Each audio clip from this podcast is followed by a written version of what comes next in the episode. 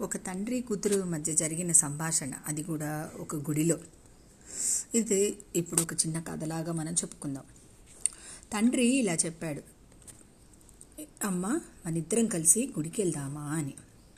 సరే తన కూతురు తండ్రి కలిసి దేవాలయానికి వెళ్ళారు. ఎప్పుడూ వెళ్ళేవారు అలాగే ఇప్పుడు కూడా వెళ్ళారు. భగవంతునికి నమస్కరించి వచ్చి ఓ పక్కన కూతురు తన పక్కన ఆ తండ్రి పక్కన కూర్చుని ఇలా అంది. నేను ఇకపైకి ఆలయానికి రాను. తండ్రి ఇలా అడిగాడు. ఎందుకో నేను తెలుసుకోవచ్చా? ఆమె ఇలా అన్నది. భగవంతునికి సేవ చేయడం మరియు భజనలో సమయం గడపటం కోసం మనం ఇక్కడికి వస్తున్నాం. కానీ ఇక్కడ నాకు అందరూ కపట భక్తులే అనిపిస్తున్నారు. దేవాలయానికి వచ్చిన తర్వాత కూడా వారు తమ మొబైల్ ఫోన్లతోనే గడుపుతున్నారు.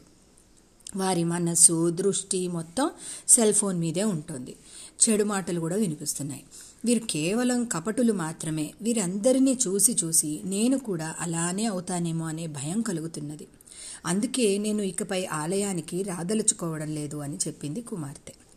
తండ్రి చాలా కామ్గా నిశ్శబ్దంగా విన్నాడు.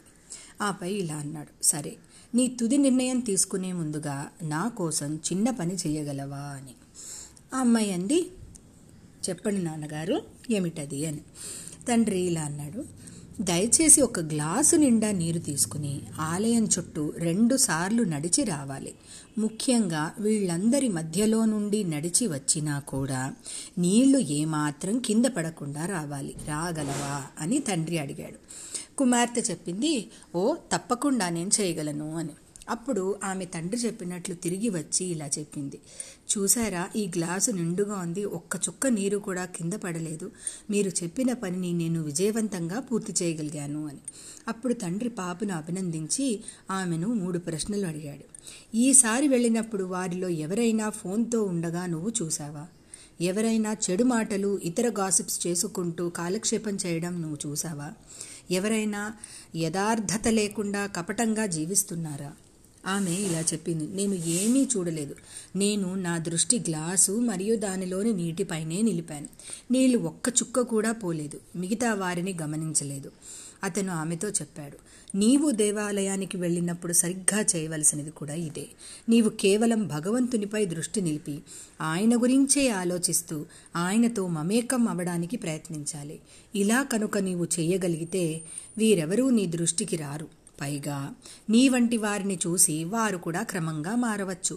అచంచలమైన భక్తి నిరంతర ఏకాగ్రత సాధన ఇవి మాత్రమే మనల్ని భగవంతునికి చేరువుగా చేస్తాయి. జీవితంలో ఉన్నత పదంలో నడిపిస్తాయి. దేవాలయంలో గడప గడపవలసిన విధానం గురించి తెలిపినందుకు తండ్రి ఆమెకి తండ్రికి ఆమె ధన్యవాదాలు తెలిపింది అంటే ఏకాగ్రత సాధన ముఖ్యం. గుడిలో మాత్రమే కాదు మనం పనిచేసే కార్యాలయాలు ఇంకా అన్ని చోట్ల కూడా మన పని మనం చేసుకుంటూ పోతే జీవితం అందంగా ఆనందంగా ఉంటుంది. ఎల్లప్పుడూ అందరినీ చల్లగా చూడమని ఆ భగవంతుణ్ణి కోరుకుందాం.